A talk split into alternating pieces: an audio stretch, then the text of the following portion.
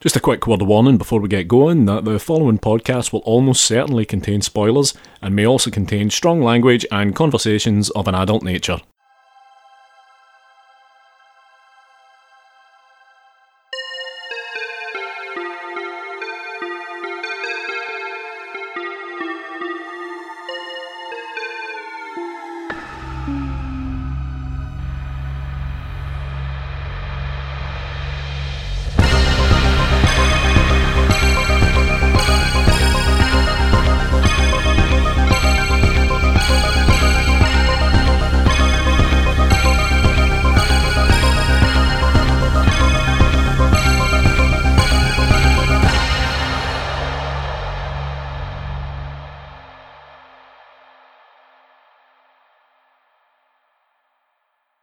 Hello and welcome to episode 34 of Strong Language and Violent Scenes, the podcast giving a second chance to films that might not deserve them. I'm Mitch Bain, I'm a horror writer and an occasional doer of musical things. Ho ho ho! Oh, And I'm Andy Stewart. I make disgusting horror films. How are you, man? We've had quite an evening. We have, far. yeah, yeah. We're uh, quite a fair amount of wine deep.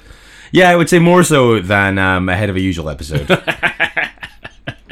It's Christmas after all, why not? Let's get in the spirit. yeah, um, in a very literal sense. I would say, no, we've had um, uh, what I would describe as a not insignificant amount of Prosecco. Yep, and now on the red wine. Yeah, um, all the while watching your film choice for this week. Yes, yes, my film choice as we cannonball into our last episode of 2018. Yeah, and we did decide to end the year as we started it.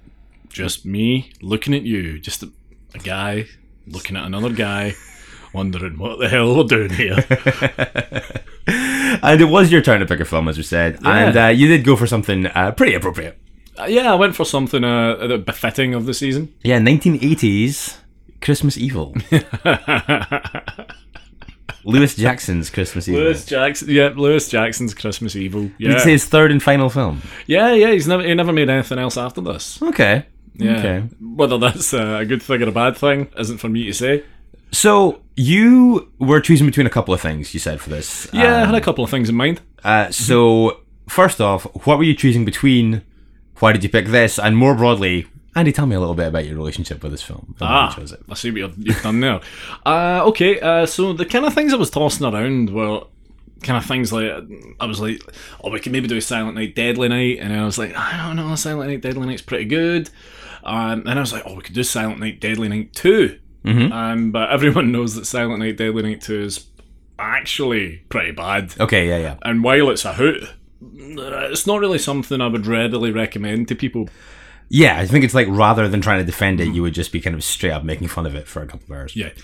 But then I thought, why not Christmas Evil? It's a film that I think is only now starting to get kind of picked up and noticed. Obviously, it's available on Shudder. It is. Yeah. yeah. Um, And I feel it's a film that, although it's kind of trashy and kind of shitty, it's actually quite interesting. It's a kind of interesting character study um, of a kind of guy falling apart right in front of you. Yeah, there is. Yeah, there's some pretty heavy stuff going on in here, actually. Yeah, it's not the it's not the cheeriest of Christmas films. No, that's a way of putting it for sure. Um, I'm gonna make you do a 30 second synopsis. You do realize that? Okay, no, no, no. I think I'm okay. I was gonna say we, we've been around the clock enough times. You knew this was coming. Yep. So uh, when I count you in, because for once it is I who has put 30 seconds on the clock, Yeah, you've got the power. I'm gonna count you in and give us your best shot. I'll do what I good to can. go? Yeah, yeah, I think I'm ready. Right here we go. Three, two, one, go. The year is 1947. Young Harry Stadling creeps downstairs and sees Santa arrive in his living room, then goes down on his mum. Uh, Santa, that is not the young boy. Um, jump forward several years, and Harry is corrupted by the experience and by his brother telling him that it wasn't Santa, it might have been their dad. And he becomes Santa and goes off on a kill crazy rampage, uh, and it's quite sad. Yeah, I would say that's fair, and that was also uh, in a very so solid crew style. You had 21 seconds to go. 21 seconds to Well, no, go. you took 21 seconds. You had nine Ah. seconds to go. no. so, not at all. Like, so solid crew. cool. Anyway, yeah, uh, that's that's pretty that's pretty much to the point. You're covering all the key points there. And uh, as you said, we do kick off Christmas Eve, 1947. Now, 1947 in title card only, I think. Uh, Yeah. They call it 1947 and make no real attempt to make it look like it was from then. Not really. No, no, no. I guess the only thing that would have made it look more like now is if they had a television. Yeah, that's fair. but but yeah, I think it's definitely got the feel of a 70s, 80s house. Yeah. Um, but yeah, you've got um, mother and two kids. Mm-hmm. uh, we will go on to learn, of course, that that's Harry and Phil. Yeah. hmm But they're kind of uh, sitting, kind of waiting for Santa. Christmas Eve. Yeah. Yeah. Yeah. And and cometh the man. Uh, Yeah. cometh the hour, cometh the man. cometh the hour, cometh the man. Uh, via the expected means. yeah, chimney. uh, Yeah, yeah. crashing down the chimney. Then we get a kind of weird scene of Santa. Kind of, it's quite the spread actually that he's got put out for him. Um, he's got like the kind of traditional milk and stuff. He also seems to have a weird kind of hand wash bowl, the kind of thing you would get if you ordered like a portion of mussels. Yeah, that was weird. and what mi- what is either a bar of soap or an entire block of butter. yeah, it's not entirely clear. No. And then he proceeds to eat and drink in a way that I can only describe as off-putting and foul. It's absolutely revolting. Um, yeah, they um, they sounded the living daylights out of that. Yeah, essentially sounds like this. Oh god, that's awful. Stop it. Stop it. Oh no, no. That's but yeah, no, it's that. It's Yeah, it's that. disgusting. It's that. Not helped by the fact that he has the look of a like drunk, down and out department store Santa as well. the kind that rings a bell in the street and collects money in like a plastic bucket. yeah, like um, uh, yeah. There's pretty much everything about the Santa that you see here um, is kind of disquieting from the off. And of course, we are to believe that it is actually, of course, uh, Harry and Phil's dad. Yeah, yeah, sure. uh, who turns up and does kind of like uh, loads of kind of traditionally Santa y behavior, leaving presents around, and then um, exits via the chimney again. Whoop. Or at least disappears in, on the, up the chimney long enough for uh, his wife to put the two kids to bed. His ascent is quite surprising. It's Quite graceful. Yeah, surprising and yeah, like quite magical. yeah, yeah. So it very well might have been the real Santa. Well, that yeah, so that question is tantalizingly left unanswered. Equally tantalising is the scene that comes up right after this. Let's not call it tantalizing. But no, so um, we've got um, Harry and Phil arguing upstairs initially. Mm-hmm. Uh, because Harry is kind of resolute in his belief that that was actually Santa. Uh, Phil, a little bit more hardened, yeah, uh, saying, no, it was dad. sure. And at this point, you kind of get the kind of jumping off point, the kind of butterfly flapping its wings that sets in motion the chain of events for the rest of the film. Yeah, uh, young Harry makes his way downstairs again to, uh, I guess, to kind of look into the evidence of Santa that may remain, Uh huh. and stumbles across, and I would call it an interesting tableau. It's a good use of tableau. Continue. Basically, it's Santa's on uh, on his knees. I wouldn't say he's quite performing cunnilingus at this point, but he's certainly within sniffing distance of the mother's crotch. yeah, precursor to Cunnilingus, I would say. Yeah, the precursor to cunnilingus, so the foreplay to foreplay. Uh, yes, exactly. Yeah. Um, Um, but as things progress, the eight play, it's not two play. I guess. Yeah. But he, uh, as things progress, he certainly buries his face into her crotch, and uh, she displays her pleasure by, uh, I guess, teasing the bauble on his Santa. yes. Yeah. Yeah. yeah. It's all. It's again. It's just fucking disgusting. Like pretty much everything that goes on the chain of events here is actually. It's all just really, really troubling.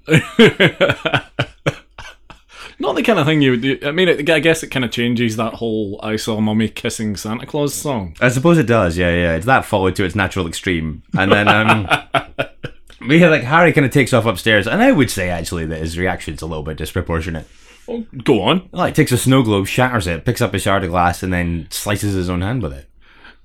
What's your point? It fe- it just feels a little excessive to me. But we're straight into the credits. Yeah, we are. Yeah, yeah, Um, of course, listed here under its alternate title. You better watch out. yeah, yeah, yeah. Some people may know it as "You Better Watch Out," and um, for this purpose, let's go with Christmas Evil. Yeah, yeah. But yeah, we kind of jump forward to now, then, I guess, round about 1980. yeah. 1980 it would have been yeah, because it's present day. So we meet modern day Harry at this point. Yeah. Who I think actually like um the the way that this incident has affected him is baffling Right? because he's obviously got this deep rooted obsession with Christmas. That is evident from the fact that when we first see him, he wakes up first thing in the morning and he's wearing a full Santa outfit in bed. Well, yes, he's dressed as Santa in bed. He's got actually his his pajamas effectively as an entire Santa suit. He is woken by a presumably home built music box alarm clock that plays Christmas songs, and he wakes up, does his morning stretches to the sound of Winter Wonderland on vinyl, and then walks through a lobby that is absolutely bedecked with uh, Christmas paraphernalia of all kinds. I've written festooned. I I'm all festooned.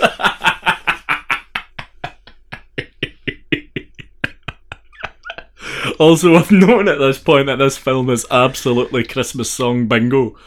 Oh, it is absolutely is. Yeah. Yeah, yeah. Especially I- carols. Yeah, I would say just about every carol pops up, so um, I'm going to institute it now. It's probably quite an interesting Christmas carol drinking game. Oh, definitely. Yeah, like Yeah. yeah. There's definitely like I say. I think bingo is the way forward uh, with that one. But And I yeah, would say almost uh, every iteration of Santa Claus is coming to town that is possible. everyone that's ever been written makes the cut for this film. I'm pretty sure. But yeah, he um he cuts himself shaving pretty much straight after this, and you get this just in case you weren't clear on the fact that who you were seeing here was kind of modern day Harry. Uh-huh. When he cuts himself shaving, you get a flashback to him cutting his hand with his logo. yeah. Um, and we're kind of all caught up at this point.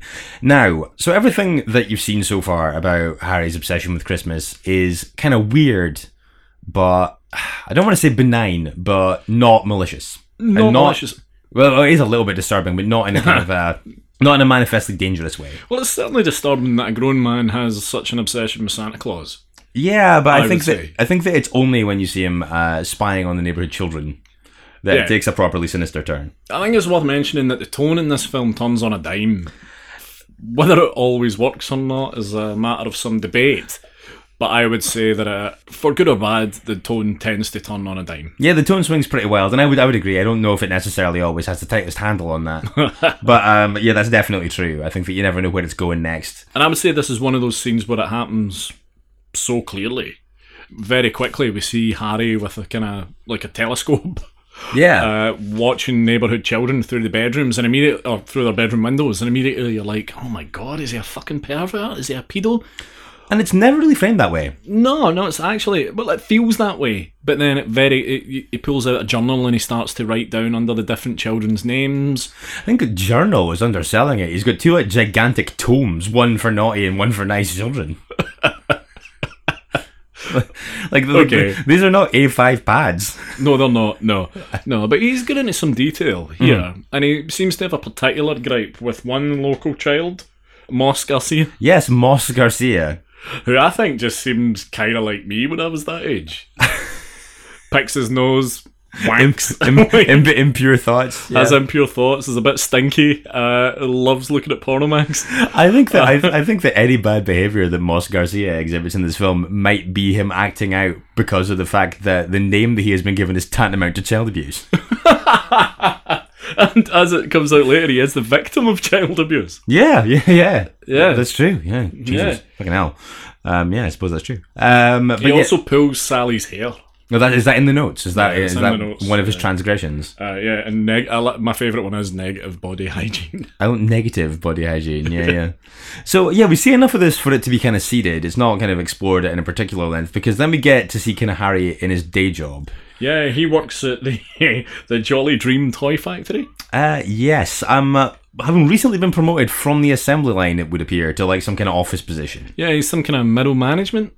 Yeah, I don't think that's a fair assessment. Yeah, he's he's definitely got some kind of supervisory thing. Although, uh, he's kind of like kind of I don't want to say bullied, but he's kind of uh, needled quite a bit by the assembly line guy. And like, I mean, he is weird, and that's not me in any way advocating bullying. But what I would say is he seems like a soft target. yeah, definitely. Yeah, and yeah, yeah, these guys absolutely. exploit that. They kind of see th- this kind of weakness and this um, kind of vulnerability in him, and they exploit that. Yeah, and I mean, like, pretty much straight after this, one of the assembly line guys kind of basically strong arms him into picking up uh, kind of like what seems to be like a night shift or a late shift. Yeah, back on the assembly line for him uh, under the pretense that he needs to leave early for like a long weekend with his wife or whatever. sure, yeah, hmm But yeah, like um, I mean, Harry doesn't. obvi- He evidently doesn't want to do that, but he's sufficiently malleable that he just does it. yeah. I mean, Harry. What's really admirable at Harry, about Harry as well is that he has such a love for the toys, and he's got such a love for the job, and such a love for the production line. Yeah, I And think it that- seems like a kind of like a kind of reluctant promotion. Yeah, because they've said that like um, he's um, kind of reticent about being kind of further away from the hands-on element of the job and all that kind of thing, which I think is kind of a shame. Yeah, if the guy's happy, don't move him. Um, but yeah, he, but he does pick up a shift on the assembly line, and as you pointed out, the uh, the toys that the Jolly Dream uh, toy factory make are Shite. pretty shite. Yeah. They're like sub pound shop shit.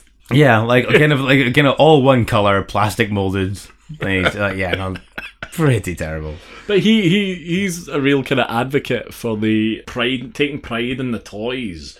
He really just wants to be close to the toys, Yeah. Um, despite them being shite. Yeah, exactly. Um, although he does look a little bit rattled when he's leaving later. Well, yeah, And no more so than when he's kind of walking along, he walks past the Odd Couple Lounge, uh, the bar in the town, well um, spotted. Yep. and uh, and spots the very man who he'd taken the shift off of to Yeah. let him leave town early and stuff. Frank. Frank is uh, kind of having a drink in the bar and gloating about the fact that he basically conned him into taking the shift. So he could go out in the randan with the lads. Exactly. So uh, Harry freaks out at this point, runs all the way home. Yeah. Uh, more weird, pathologically obsessed with Christmas shit happens at this point. Yeah. Can I just quickly talk about Santa in general? If you'd like. I've never understood why Santa is heralded as this kind of figure that kids should like. To me, it's an inherently scary character. Is it because of the kind of like surveillancy undertones to it? The surveillance, the undertones, the coming and going as he pleases, Mhm. the demands for food, um, that there's an expectation that you feed him. Um, I just I, I find Santa unsettling. I think that uh, he's obviously been dreamt up as a bargaining chip for uh, parents to use for their kids to not be arseholes in the two months in the run up to Christmas. It doesn't work. I've never heard of anybody who was such an asshole. Their parents went, Santa said you weren't getting presents, and didn't give them presents. I would actually love to know if anyone that's listening has a story like that, whether it's them or someone they know. Has anyone out there been such a little prick that their parents have just withheld all their Christmas presents? Get in touch. Get in touch and let us know if you're an asshole. But yeah, after this, Harry heads straight to the old family home. Sure, yeah. And at this point, we Um, don't know who is occupying it uh, when he looks in the window. yeah. and sees uh, this kind of uh, this very kind of conventional nuclear family Mm-hmm. um, where the wife and kids kind of hurry the two kids off to bed. The kids are barely out of earshot before I, they're th- I don't even think the kids, I think they're just in another room and mum and dad are, Mm, let's say, fucking on the couch. they're just like at it. Yeah, like Yeah. straight away. She, her legs are really wide. Like, she's got her legs like splayed and he's like right in between them. Um, they're fully clothed at this point. Oh, they're fully clothed, but yeah, Yeah. there's got to be stuff rubbing there. For Christ. There's got to be some friction.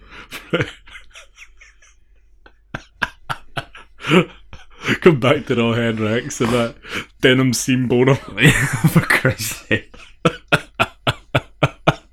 That's a great year-end callback. Yeah, there we go.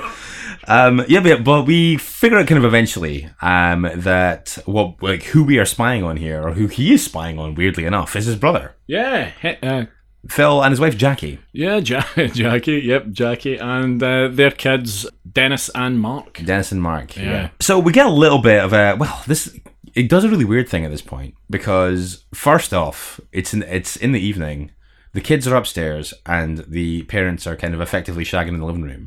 and then literally in the next scene, the parents are shagging upstairs and the kids are in the living room and it's broad daylight. Again, what's your point? Well, there's been a passage of time. They presumably haven't been shagging all that time, but uh, in that time, everyone's passed each other. Maybe worked their way round the kids. uh, like the Jesus kids came out of the Christ. living room, they went through the kitchen, through the hall, up the stairs. um, worth mentioning at this point, actually, that Phil is played by Jeffrey DeMunn, who people might know from films like The Green Mile, from TV shows like The Walking Dead, where he played Dale Horvath. Dale Horvath. Yeah, uh, yeah, uh, pretty much unrecognisable. Looks a bit like Elias Cotillas in this. Yeah, no, totally. Yeah, yeah, definitely. So, yeah, the first real look that we get at how Harry and Phil's relationship, well, I was going to say developed, or if you prefer, hasn't developed over the years, Yeah, is um, this conversation that you see uh, Phil having with his wife, where she tells him, obviously, it's, it's Thanksgiving, and Harry's supposed to be coming over, and she basically is like, leave him alone. uh, kind of don't make fun of him for his shortcomings, kind of thing. of which uh, they are myriad. Well, I was- he certainly thinks so. yeah. And um, but he's like, oh, it just makes me so fucking angry. He gets like really raging about it. And um, You know what makes me angry? go on. The fact that Dennis and Mark have respectively asked for a typewriter and a calculator for their Christmas presents. That's fucking shit. Like, I tell you who should be getting bullied. Dennis and Mark. Strong, la- Poindexters. strong language and violent scenes does not advocate bullying in any platform. No, no, we don't. We don't at all, but dorks. That's what dorks get for Christmas. Get a bike, get a skateboard, get Castle Grayskull. Anyway, um, Harry cancels appearing at Thanksgiving. Yeah, because he's batshit. Well, because he's at home being depressed and dressing as Santa. Sure. Ultimately, I mean, he says he has other plans. Those are what the other plans are. Yeah, yeah, that's that's pretty much the size of it. Uh, yeah, and like, um, and we see this in this very depressing montage where you see him just kind of like moping around the house, kind of half dressed as Santa in voiceover, uh, kind of reading out some, uh, reading out. I think it's ca- either carols or kind of like festive poetry of some kind. Well, he paints his van. He doesn't even paint his van to look like a sleigh. He just paints a sleigh on the side of his van. It's worth noting that it's the the kind of pervious pedo van, and he just paints a sleigh on the side, which only adds to his creepiness. Uh, yes, uh, yes. the the van is super shady and it's Very made attractive to children. it's made only more shady by the by the sleigh painting on the side of it. yeah. But that's around the time he starts constructing his own Santa suit. Uh, yeah, So I, I- I'm pretty sure this all happens, and like I say, the, in the same exceptionally bleak montage, I think that you see pretty much all this stuff. Well, like, the, the kind of catalyst for this is his big moment, his big exciting moment, is he's watching the Macy's Day Parade, and he's just waiting for one moment, and that's the moment when Santa makes his appearance at the Macy's Day Parade. Mhm. And that's the catalyst for him to decide, yeah, do you know what? Fuck it, I'm Santa. Yeah, I don't think I don't I don't think that it's like irreversible at this point, but I think that that's where it's seated properly. Yeah, It's the first real look at that that you get right after this montage. He meets the kids in the neighborhood when he's just kind of out walking. And I think that this is kind of interesting and kind of important because the kids are mostly pretty nice to him. In fact, they're all nice to him and like um, they're all kind of friendly. But um, we once again run into Moss Garcia, who had in the initial kind of surveillance sequence that we saw, um, uh, Harry had spotted him looking at a Penthouse magazine, um, and he and he asks the kids what they've wished for. And uh, all of them have really wholesome wishes, apart from uh, Moss, who just wants a subscription to Penthouse magazine. yep, catapulting him to the top of the bad kid list. Um, yeah, al- alongside apparently the fact that he throws rocks at dogs. so I think it's arguable that Moss is actually is kind of just a bit of a cunt, actually. You kind of there's an argument that Moss uh, could be a future serial killer. Uh, yeah, yeah, yeah. I- All the hallmarks. Yeah, All yeah. of his behaviours point uh, quite heavily to that. it's like yeah, like he, What is he's- it called? The McDonald Triad? Is that what they call it? It's like fire starting, like abusing animals, and uh, wetting the bed. he's definitely got a pulls the wings off flies kind of feel about him. I think. And he comes from an abusive household. Speaking of that abusive household, Harry uh, later on like skulks around outside the Garcia house. And he's- hang on now, remind me, is he still dressed as Santa at this point as No, well? Oh, he's dressed in uh, his civvies, like his uh, Harry garb, Okay. and he uh, watches Mos Garcia through the window for quite a long time before. Now, it's at this point that Harry does something which I think is bananas. Go on. He smears his face and hands with what appears to be mud or tar. Yeah, yeah, yeah. that is then weird. Smears his face and hands on the outside of the Garcia residence, Yep, he does all those things. and then ducks down behind the bushes. Um, and then yeah, we kind of get a little bit of uh, an insight into how how uh, Moss might have ended up the way he is, because uh, Moss and his mother leave the house. Mm-hmm. Moss spots something moving in the bushes, Sure, goes over there. Um, Harry kind of kind of grabs for him. grabs at him, kind of, and yeah, and Moss runs off. Yeah, Moss takes off um, and pretty much uh, gets kind of hit in the face by his mom for expressing concerns for his own personal safety. Someone's in the bush. I tell you, it's like it's incredibly uncomfortable viewing that one moment. I kind of like I, I didn't like that was quite shocking to me when it happened. Absolutely. Yeah, yeah. I, I kind of recoiled a little bit when it happened. But yeah, that's all that scene really builds to. yeah. And then um, Car Ha- doesn't go anywhere. no, and then Harry heads home, and this is the point where I use the word festooned. Right. Um, because uh, you kind of when he goes home, when Harry goes home, you see more of his house, and you basically see more puppets and more toys. Well, the I fact don't- that he has puppets hanging up and he has kind of eyeless dolls and like weird ceramic Victorian dolls, you're like, hang on, this guy's fucking bonkers. Well, yeah, I just said about- I, I, did, I had this film is festooned with creepy imagery. Yeah, especially I- when it's his house. I've never seen a film where a house is festooned with puppets and dolls and it isn't populated. Uh, Like like, the resident there isn't a fucking madman. I love the fact that we're just saying festooned at every opportunity. You know? Sure. Straight out of this into the Jolly Dream uh, Christmas party. Oh my god. What a strange little shindig this one is. Yep, very depressing. Um, the era of depression only enhanced by the fact that the only music playing is the blues. That's a weird choice. It's a very weird choice, and um, I think that it kind of it kind of beats you to death with this kind of depressing, overly corporate feel to it because you see Harry for the most part of the scene having kind of this really kind of miserable bureaucratic chat with his kind of new colleagues, Yeah. hmm the people that are kind of now on his level since he's been promoted. Yeah, including George Gross, who's been added to the, the company executive scheme, um, who's a slimy little fuck. So this is an interesting one, I think, because this is where I think that the film takes some steps to portray Harry pretty sympathetically in a weird way. Because the guy Gross, what did you say his name was? George Gross? George Gross, thank you. So he has come up with this idea for um, donating toys from the Jolly Dream Company to a, um, a hospital for children nearby. but um, what Harry is concerned about is that actually no research has been done as to It's like, have you crunched the numbers? Um, are there enough toys to go around for the kids in the hospital? And George Gross uh, basically doesn't know. Nah, he's just going to send them like 10. So at this point, Harry, understandably, gets kind of wound up about it, storms out, goes back, takes a whole load of them, Mm-hmm. uh, takes a whole load of toys, shoves them in a bag, and he's obviously just going to head out and make sure that there's enough to go around. Yeah. which I think is kind of like way more the kind of the more benign, less creepy side of the Santa obsession that you see in the film. Yeah. he also fills uh, some bags with dirt, presumably for the bad kids. yeah, presumably. Yeah, yeah. I hadn't considered that. Yeah, and, uh, and then at this point, one of my favourite scenes in the film actually, uh, the first time that Harry kind of s- attaches his beard to his face. He glues it this time, doesn't he? Yeah, you see him in his bathroom and he's spirit gumming the beard to his face. And he's just, the minute he kind of sees himself for the first time with that kind of Santa beard, he's so happy. He's just like over the moon. He's he's crying. He's It's a really, to me, it's a really affecting scene in a, in a, in a film that, on the surface, when you see a film called Christmas Evil, or, or You Better Watch Out, you wouldn't expect it to have half of the stuff that it has. So I think that now might be a good time to talk a, a little bit about Brandon Margaret's performance in this as Harry. Okay. Because in this scene, like you say, this is um kind of like it's not dialogue driven. Obviously, he's on his own. It's a lot more about mannerism. It's a lot more about um how he emotes. It's a physical performance. Yeah, and I s- and I said to you at this point, that I, th- I thought that he was pretty good, mm-hmm. and you made a pretty good point about the fact that this is v- his performance in this film is very much a game of two halves.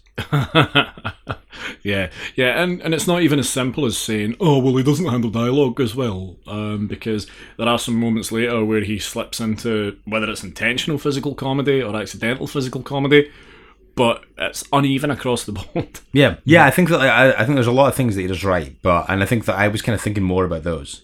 But I think that you're right. I think as the film unfolds, I mean, don't get me wrong. I think that the weaker po- the weaker points, the more identifiable weaker points, are mostly dialogue. yeah, and I would al- actually say that everything pretty much from the minute he is Santa, his performance is much, much stronger. Yeah, I would say that's I think probably he true. functions less well when he's just Harry. Yeah, I think that the more ordinary he has to be, the straighter he has to play it. I think that the the looser his grip is on the material potentially. I would absolutely agree with that. Um, I want to touch on just briefly. See, while this is going on, you cut back to the uh, Jolly Dream Christmas party, and it's got potentially the best version of Santa Claus is coming to town that I've ever heard. You were loving that. that amazing funk version of it. I think uh, Harry's homemade Santa suit is absolute dynamite. Yeah, I agree. The first proper look that you get is um, he seems to, and correct me if I'm wrong, but he seems to like supplement the toys that he's stolen from the factory that he's taken to the hospital by breaking into some houses and stealing some other presents. He, I think he gives and takes. Like he leaves. There's a point where he breaks into a house and he seems to leave like a lot of Jolly Dream toys and maybe takes some other ones with him. Ah, okay, okay, okay. Maybe he's looking for a bit of variety, which is understandable given that you don't want every kid in the world to have these terrible fucking toys. Ah, yeah, yeah. Okay, no, that makes sense, I guess. But yeah, when he does that for the first time, when you see him kind of breaking in and doing that, that's the first look you get at his homemade Santa suit. And yeah, Mhm. pretty good. Uh, also rocking a rather large, oversized piece of kitchenware here. Uh, yeah, You know I know my- how much you hate those large kitchen knives, You know my thoughts on that. I've got a real problem with oversized knives. and this one is huge. It's pretty big. It doesn't really serve too much of a practical purpose for the most part. Well, when you see him with it at first, you're like, oh my god, he's going to kill somebody with that. But he just uses it to cut ribbons. Yeah, like yeah, I think that, like I mean, don't get me wrong, he goes on to kill some people, but he never uses that. He never uses that. It's simply to cut ribbons and separate presents. Yeah. So straight off the back of this, he heads to the hospital to make the delivery. Yeah. Pretty altruistic behaviour here, if I'm honest. Yeah, he has an awkward exchange with with one of my favorite kind of unusual uh, recurring characters in films, which is the security guard who is 100 years old. Ollie. like Dick Van Dyke in Night at the Museum. Yeah. the night watchman who looks like he's been there since maybe about 1930. Yeah, got you. Uh, so that happens, and but the sequence where he drops the gifts off is actually really nice Of course, yeah, yeah. because like the staff come out and like he drops them off, and like it's all kind of like there's nothing. Well, I was going to say there's nothing weird about it. There's an inherent weirdness to watching that character because of what we know about him. Yeah. But in the scene as presented, like I say, it's very much uh, he's doing this thing for these kids in this hospital. He's not asking for anything in return. Uh, he has a van full of presents. Yeah, Like, absolutely- absolutely stowed. chock a block with presents. Um, but yeah, he's just doing something for people because he is, in his heart of hearts, a good guy. yeah, absolutely. Um, After this, he pulls. He so he heads away again in the van, pulls up in front of a church, and gets the piss taken out of him by uh, some people that are leaving the church. Some of whom seem like quite pissed, given that they've been in church. Yeah, because at first I was like, "Is this the aftermath of the the Jolly Dream Christmas party?" Yeah, because we rewound it and looked. Yeah, and I was like, "Oh no, it is a church. So a these are church. just uh, assholes at church." Yeah, there's this kind of there's a kind of ringleader of the uh, of the church based arseholes here, who ends up getting stabbed in the eye. Oh, that's actually quite a good effect. It's a good eye stab. Yeah, yeah. I was yeah. I was happy with it. Uh, he's uh, he comes out. He's kind of ridiculing Santa. Uh, he's ridiculing the sleigh, which is obviously a van. Uh, he's just he's just been a total douchebag for, Yeah, he no, is. for no reason. Actually, no reason whatsoever. This is the moment where I guess kind of Harry's altruism starts to falter a little bit. Um, yeah, I think it's certainly where like I mean, the it's message of it gets a little bit distorted from here. yeah, I would say it's already faltering. Um, fair. Yeah, yeah, but yeah. this is the moment where we realise that Harry's totally fucked. yeah. um, when he pulls out a toy soldier with a bayonet and jams it into this dude's eye. Yeah, he does. Yeah. Um, and then proceeds to kill a, a couple of other people Yeah, with an hacks, axe. Yeah, hacks them to bits with a hatchet. Uh, bears, men- bears mentioning, and I think it is interesting that this film takes almost an hour before you see its first kill. Yeah, yeah, absolutely. Yeah, yep, yep, yep. Um, and- but there's some pretty, I would say, there's some pretty important world building up to that point. Absolutely. Oh yeah, no, I think the film's all the better for it. I think that like um, it does a lot of really heavy lifting before it kind of shifts gears, and I think this is without a doubt where it shifts gears. Yeah, he's never been violent up until this point. Um, yeah, pretty much. Although um, he does kind of off the back of this heads to another party, or he doesn't go to another party. He kind of hovers around outside one and gets accosted by some people. Yeah, this is that uh, the kind of t- turn on a dime thing that I was talking about. So he goes from being this really kind, altruistic Santa guy who's taking presents to these kids in a hospital to stabbing and hacking guys to pieces outside a, a hospital. And then two seconds later, he's pulled into a party and dances for a prolonged period of time This scene does take a while. with some kids and some ladies. Yeah, I Um, I couldn't figure out. I found I found the tone of the start of the scene really hard to read because um, when they turn up and they're like, "Oh, you have to come in because we've caught you" and stuff like that. It had the feel of one of the bullying Not a scenes. fucking leprechaun. I mean, it had the feel of one of the bullying scenes from earlier on. Right, okay, yeah, yeah. You know, I think that their tone is quite aggressive, but then when he gets in, the tone is super jovial. Actually, it's Harry's tone that changes again on a dime here, um, because he delivers this kind of speech to the kids about uh, if you're good, I'll come back next year and I'll give you presents and everything will be fine. He says, and if you're bad, I'll come and I'll give you something horrible. Yeah, this is pretty interesting. I think because um, when he does the kind of obviously this is towards the end of the scene, he's been doing all the dancing and stuff, and the kids are there because apparently babysitters don't exist in 1980.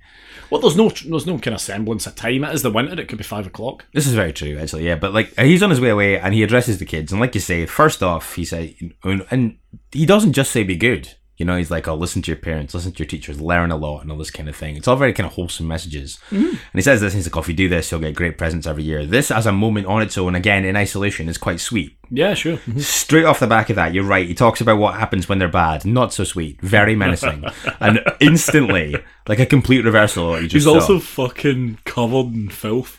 he's really like he's really dirty. Like Which there's an element of willful blindness to uh, up to that point from everybody at the party, considering how fucking dishevelled he looks. yeah, he looks terrible.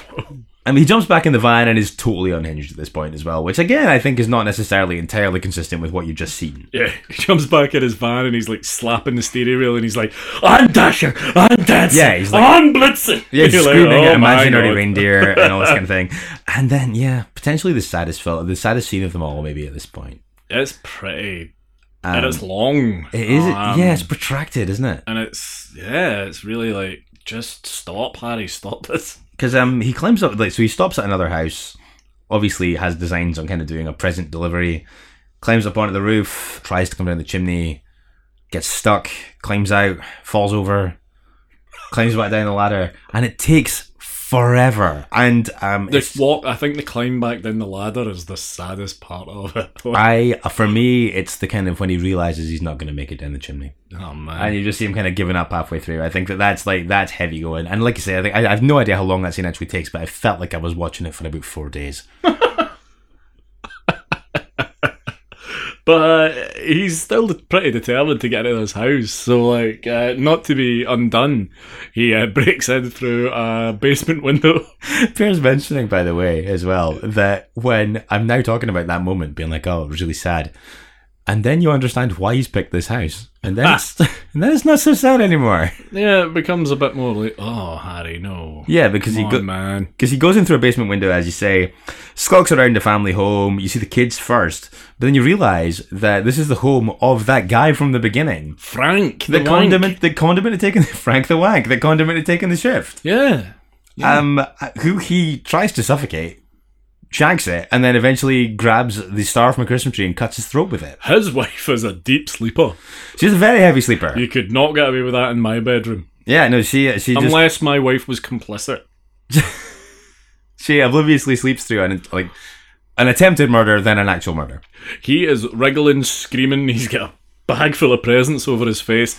Yeah, she doesn't flinch. And Harry's a big guy, so is Frank. Mm-hmm. Mm, oh yeah, yeah. Aye, it's like it's a really animated struggle, and then yeah, he gets his throat It's cut, and she doesn't almost flinch then either. comical that she doesn't wake up. Uh, I think it's just really funny. Like yeah, I, I, I don't I don't think it's almost comical. I think And it's you really funny. neglected to mention the mother, the actual final mother weapon, Yeah, it's a star from the top of the tree.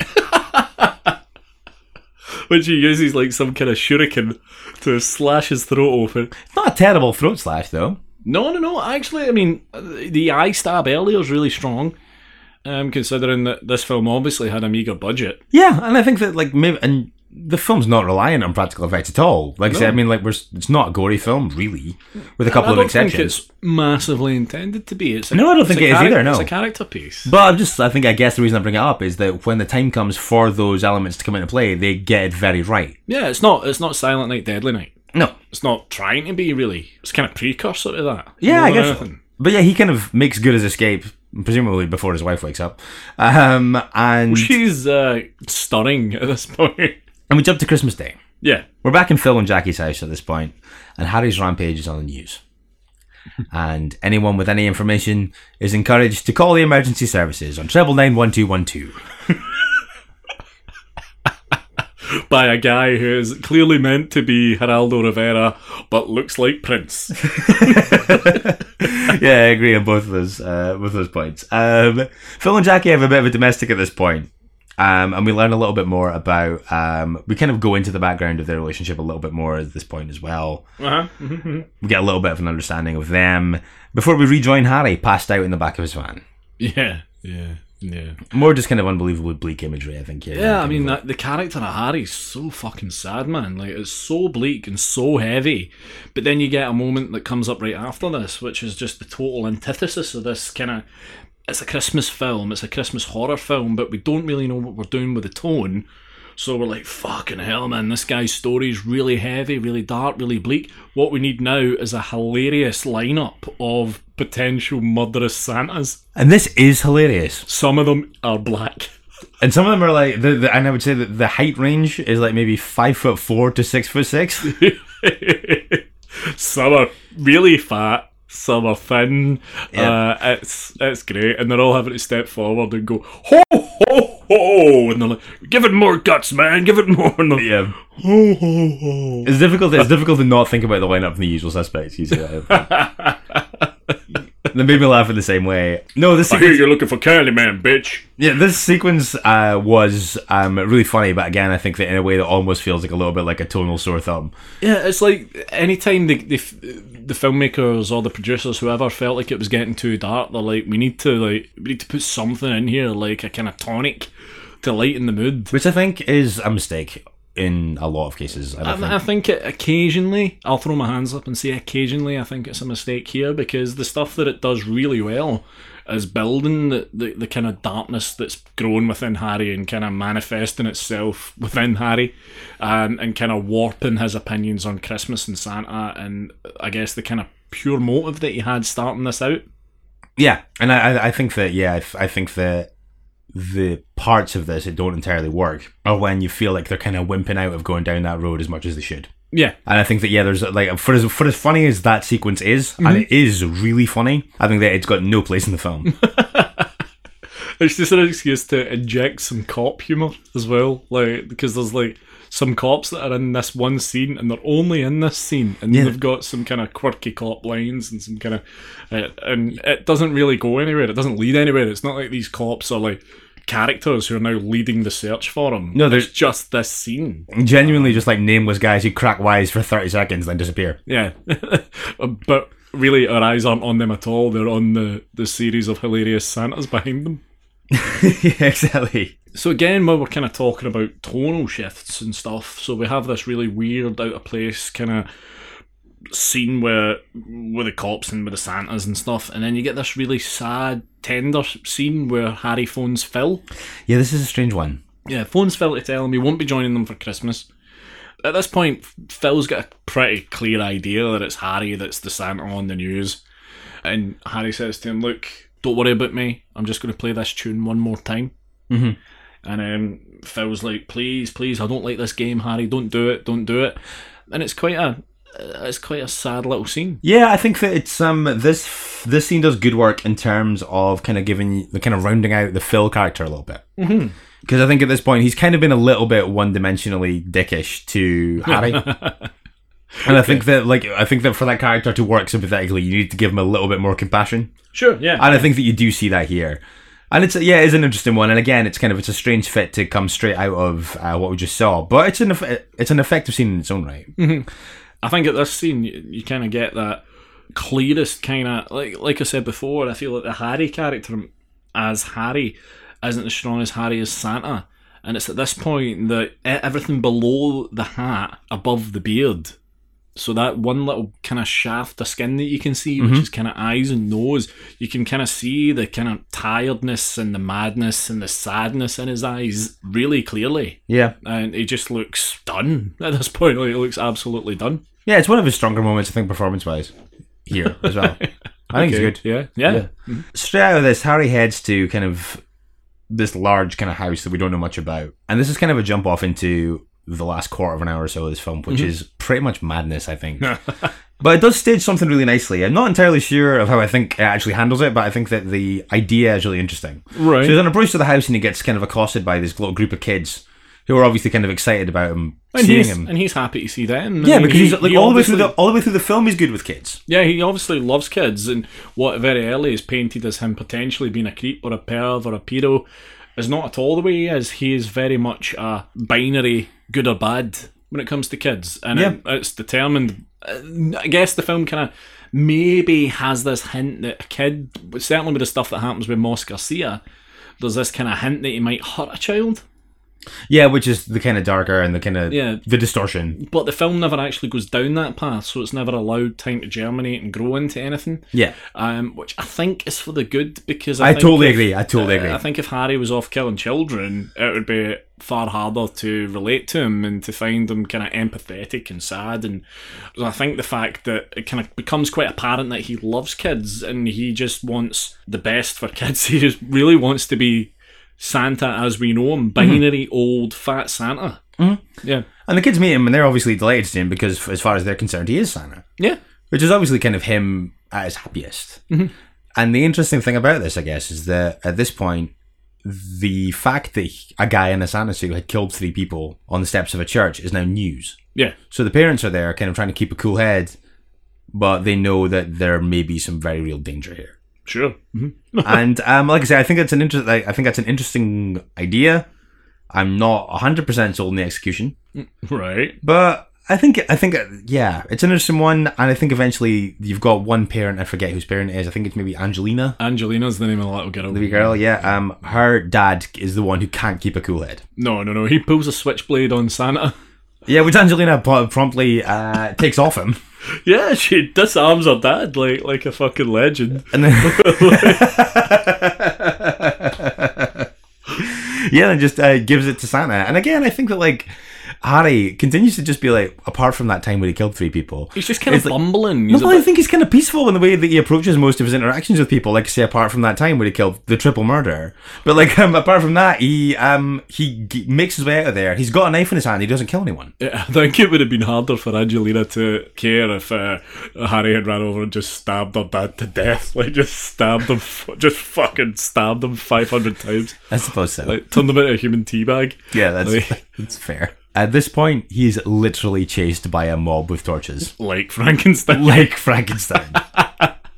pursued through the streets of what is at the time modern America. They don't have like flashlights. no, no, no. It's They have yeah, that's so Yeah, true. it's, it's important to mention that they don't have flashlights. They have flaming torches dipped in petrol and ignited, and they chase him like the townsfolk in Frankenstein. Yeah.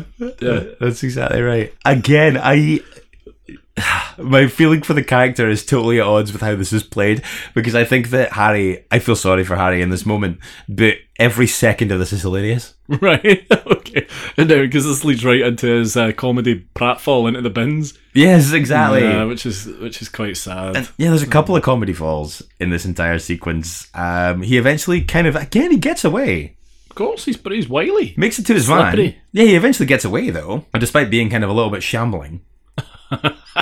The man is fucking exhausted. He spent a night lying on top of uncomfortable toys. uh, goes to Phil's house. That does not go well. No. Um, and again, this is sad and goes to extremes that kind of undercuts the kind of emotional weight of it. I think, like when they start having an argument, and you understand that um, of the kind of triggering incident that we see at the start with Right? uh, okay. Yeah. what he sees downstairs with uh, his mum and Santa. It's as much that as um, As the as relationship with his brother. yeah, and Phil's inability or unwillingness to believe Yeah. in Santa is as much of something that's kind of um, affected him, which is really fucking weird.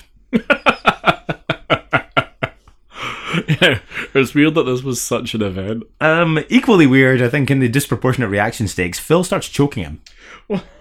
Phil says that um, that Harry's actions in killing these people has ruined Phil's life. Not so much concerned about how it affects Harry's own life, which is probably quite dramatic, Or the people given killed. that there appears to be a lynch mob after him. Yeah.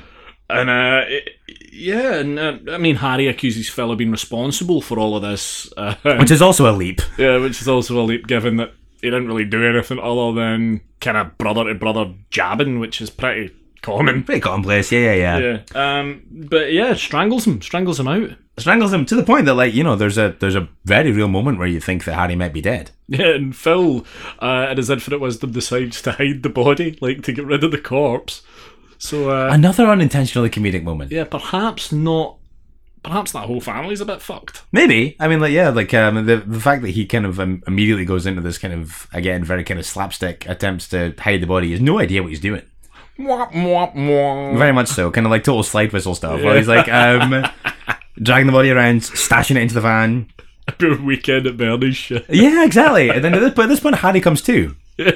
yeah. And uh, Again, he's in possession of the necessary tools to kill someone, doesn't do it. this is brother though. Yeah, but like distracts, punches him in the neck, um, which uh, kind of buys him enough time Right in the throat. to make good his escape. He he drives the van again. Could have killed people, didn't. The mob. He meets the mob in the street, doesn't run any of them down.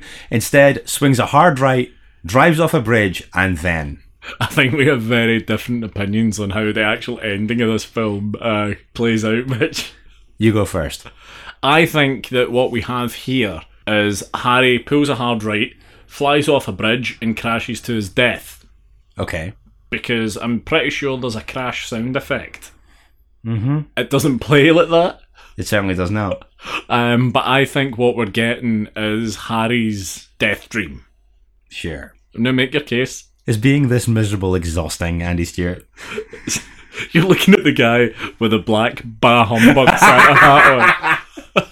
like, like, look at the Sunshine Kid who is dressed like Santa. Like, So my read on the ending of this film is that it happens exactly as presented, which is that he swings a hard right, drives off a bridge, and then the van with the weird painting of the sleigh on the side of it somehow acquires the actual properties of a sleigh as presented in Santa lore and flies off into this, into, into the the, moon. night, into the night. Yeah, apparently directly into the Flies moon. to the moon. But yeah, no, fl- fl- flies off. Um, complete with uh, "Merry Christmas to all and to all a good night" on the voiceover on the soundtrack. I love this, but it's purely Your because face was unbridled joy. yeah, Like, yeah, it was happiness personified, and it was lovely. Don't get me wrong; it was lovely to see you finally happy at a film that we've watched on this podcast.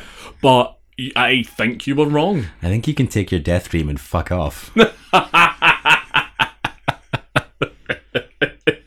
There is no way a film this bleak ends on him flying to the moon. Come on, and fuck. like, there's only two ways this film ends: he dies, or he goes to the electric chair.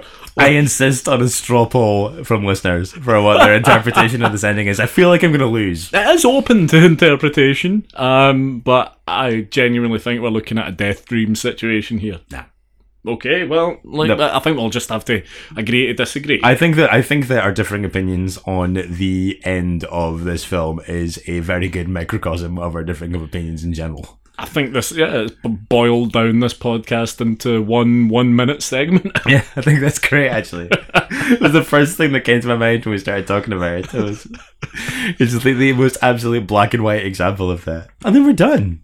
Uh, just before that happens, Phil falls on what is clearly a white blanket that's made up to look like snow.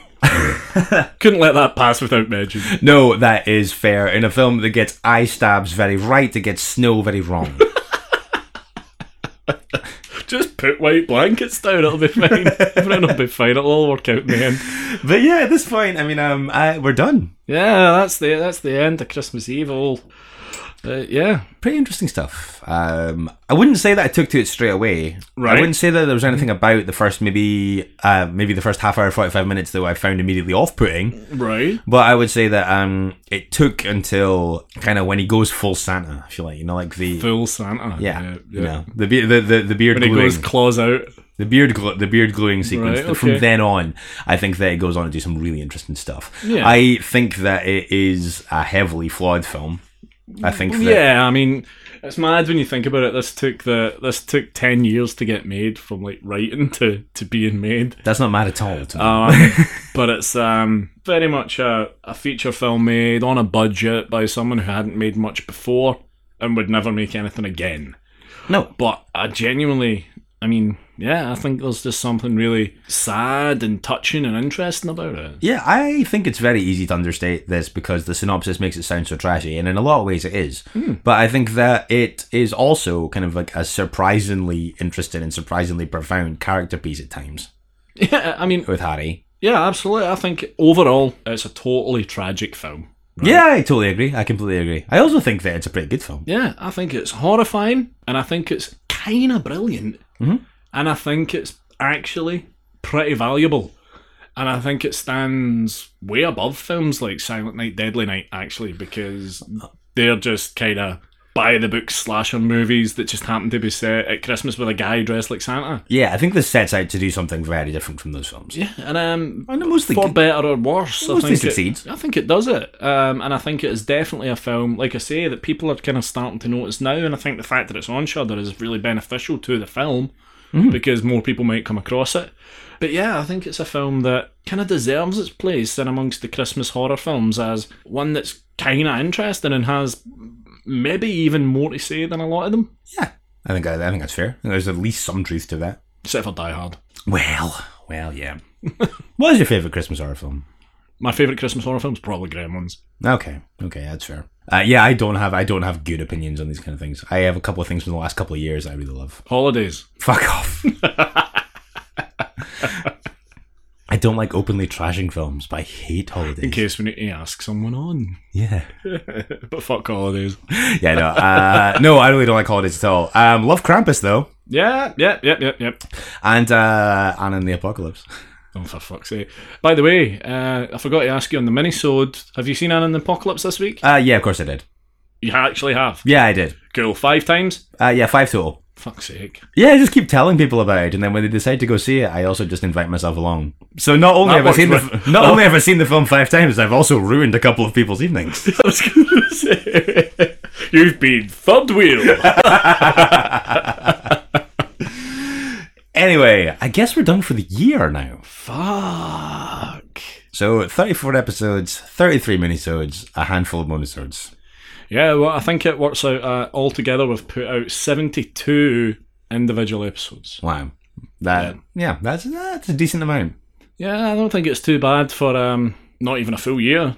No, I think it's pretty good. And Yeah. um, thank you very much to everybody that's been listening this year and uh, taking the time to like, share, comment, tell their pals. Yeah, this has been more lovely than we could ever have imagined it would be at this stage, kind of going into it. Yeah, and it's and I think that it's already kind of grown in ways that we certainly hoped it would. And it's been really nice to kind of interact with you guys as well. Yeah, and like I've said before, to everyone who's agreed to come on and brought films that were amazing or shit or whatever the film was, thank you so much for uh, taking the time out your mostly extremely busy lifestyles to come along and uh, come on this. Yeah, daft about one or two podcast. hours to come and talk shit with us. Yeah. we really do appreciate it, and we will be back in 2019 with a whole load more stuff. Yeah, Uh, we absolutely will be back. Yeah, I've got some uh, got some cool ideas for what to do in 2019. But first and foremost, we'll be back on the 7th of January with a minisode, and the first full episode of 2019 will be on Friday, January the 11th. Yes, it will indeed. So in the meantime, please do keep getting in touch because I'm sure we'll be putting up the odd thing here and there. Um, and you can do that in all the usual ways. Facebook and Instagram are Strong Language Violent Scenes. You can tweet us at Strong Violent PC, and you can also email us stronglanguageviolentscenes at gmail.com. Yep, and as you know, we are everywhere. Just about wherever you get podcasts, you can listen to our dulcet tones. uh, wherever you are listening, please, please, please just do take two seconds to drop us a like, drop us a share, a five stars, review, subscribe, whatever it is that you need to do. Because I know we say it all the time, but it actually does help. Does help, Uh, yeah, I've looked at the figures and facts. Ah, yeah, yeah. yeah.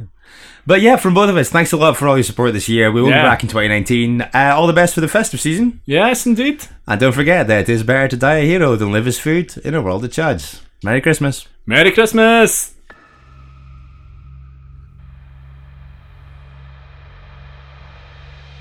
You've been listening to Strong Language and Violent Scenes with Andy Stewart and Mitch Bain. Strong Language and Violent Scenes theme by Mitch Bain, production and artwork by Andy Stewart. Find us on Stitcher, iTunes, Spotify, Google Podcasts, and Podbean.